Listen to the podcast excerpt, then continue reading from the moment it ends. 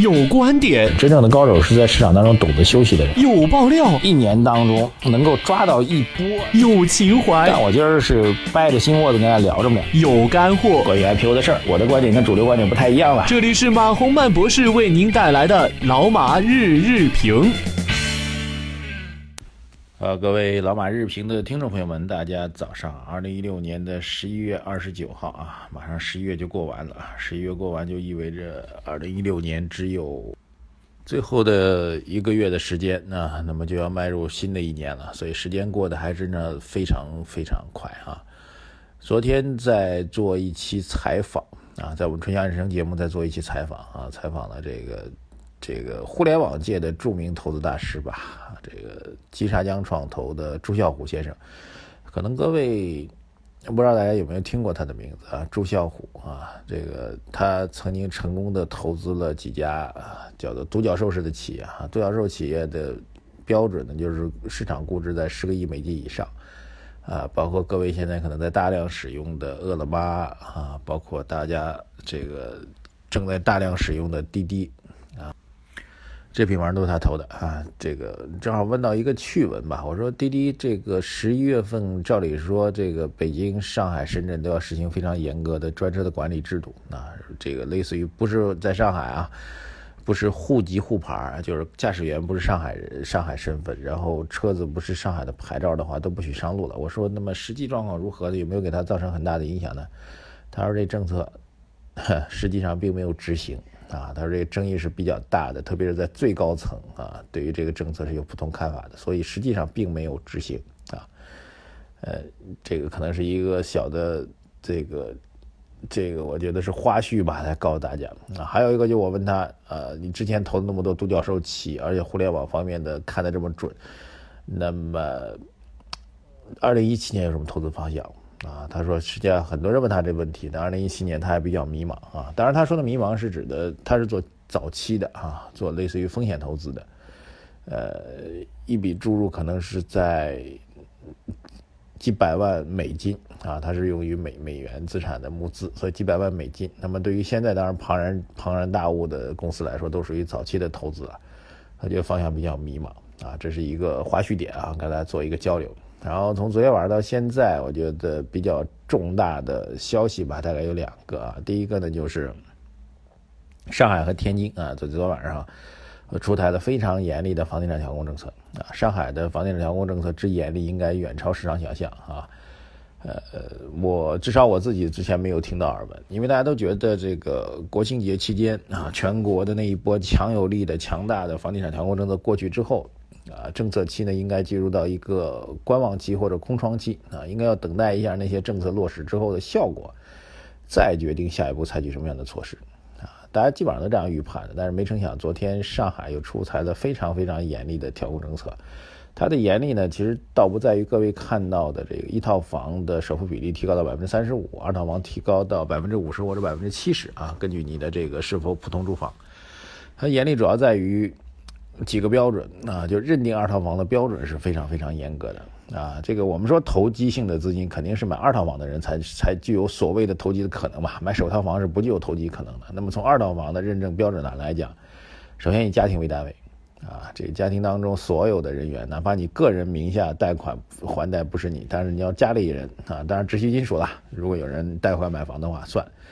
然后不管你是不是有房产的记录。啊，只要有贷款的记录，就是所谓说认房又有人贷，你已经有房子了，那显然是二套房啊。你如果没有房子啊，你已经把原来房子卖掉了，但是曾经贷过款的话，那对不住，你还是二套房。以家庭为单位，既认房又认贷，这是一个非常非常严格的政策措施。那么以上海现在绝对价格比较高的房地产水平上来讲，呃，而且大多数房子其实都是不符合这所谓普通商品住房的要求的。那在这种情况下，实际上意味着曾经买过房的人，啊，有过贷款记录的人，那么您现在要再买房子的话，首付款的比例要达到百分之七十啊，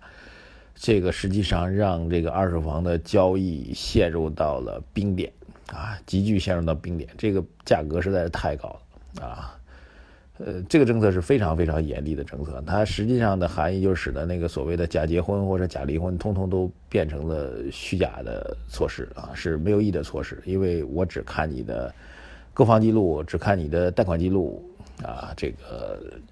离不离婚、结不结婚啊，已经关系不大了啊，这就变成一个很很很复杂的一件事情啊。呃，所以它对于房地产市场来说又会形成重大一击啊！我自己在一个房地产的呃比较多的朋友圈当中吧，大家对这个政策的出台还是多少有点诧异的，而且对未来的后台的市场走势呢表示极度的这个悲观。呃，至少在未来一段时间吧，这二手房的交易将会陷入到冰点。之前我们说的房地产交易主要指的一手房的交易，那现在来看，二手房交易将会更加明显的陷入到冰点。因为之前大家准备的首套房啊、二套房的购房比例，或者说这个通过各种假离婚、假结婚啊，把把自己变成首套房的这种措施，一下出现了百分之三四十的这个首付款的一个巨大的差额，这使得绝大多数的购房者其实都没有资格去买房，或者凑不起钱去买房了。二手房市场一旦陷入冰点的话，显然会倒退一手房市场，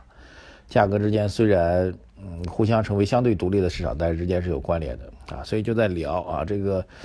最近一两年上海拿的地的地王的这些嗯企业可怎么办啊？这个确实是政策出台力度远超我们想象。他如果再去扩延一下的话，应该是整个中央政策当中啊去杠杆的一个政策措施的延续。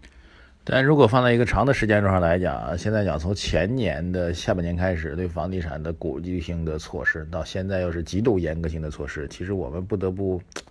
哎，嗟叹一声吧，就是世事变化无常啊！这当年是要把你捧得火高，让你能够带动经济增长，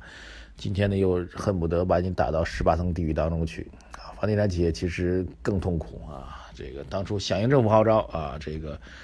去库存，那么现在呢又。哎，出现了这个这个逆周期调整的大的政策的变化，其实想想看，开发商也挺痛苦哈，真的是蛮痛苦的。他们认为趋势政策的红利扶持之下，我们要高歌猛进、大干快上，所以拼命的拿地，而且高价拿地。结果没成想，哈，其实这生意做起来，想想看也真的是挺不容易的啊。还有一条啊，就是最近一段时间资本市场当中盛行的这个高送展的题材炒作的概念啊。新华社的旗下的报刊吧，《经济参考报》，我一直讲《经济参考报》是一家非常独特的报纸啊。这家报纸经常会提前曝光一些这个内幕性的消息，大家有机会可以关注一下这张报纸 啊。当然，相信你也不会去看报纸，但是它的消息就来自于《经济参考报》的一些消息和评论，各位还是要关注的啊。他特别提到了高送转的概念就是一场泡沫，一个虚无的东西，各位千万别被他忽悠了。这其实从我二十年前做股票来说就已经知道这个事情了啊。高送转只是一个财务报表上的一个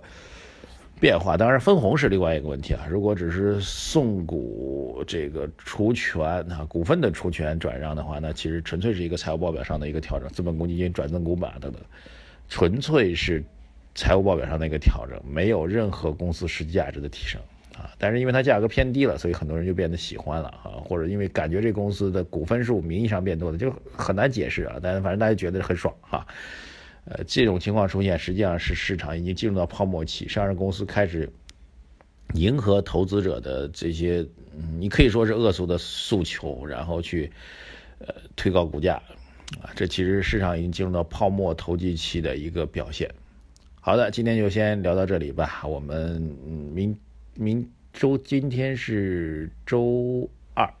我们在周四的上午会再做一次这个市场的直播啊，我和巨神兵会做一次直播，具体的这个直播方式呢，也回头会稍后发给大发发给大家来关注，谢谢大家啊，感谢关注我们的微信公众号财经马红漫，谢谢大家，再见。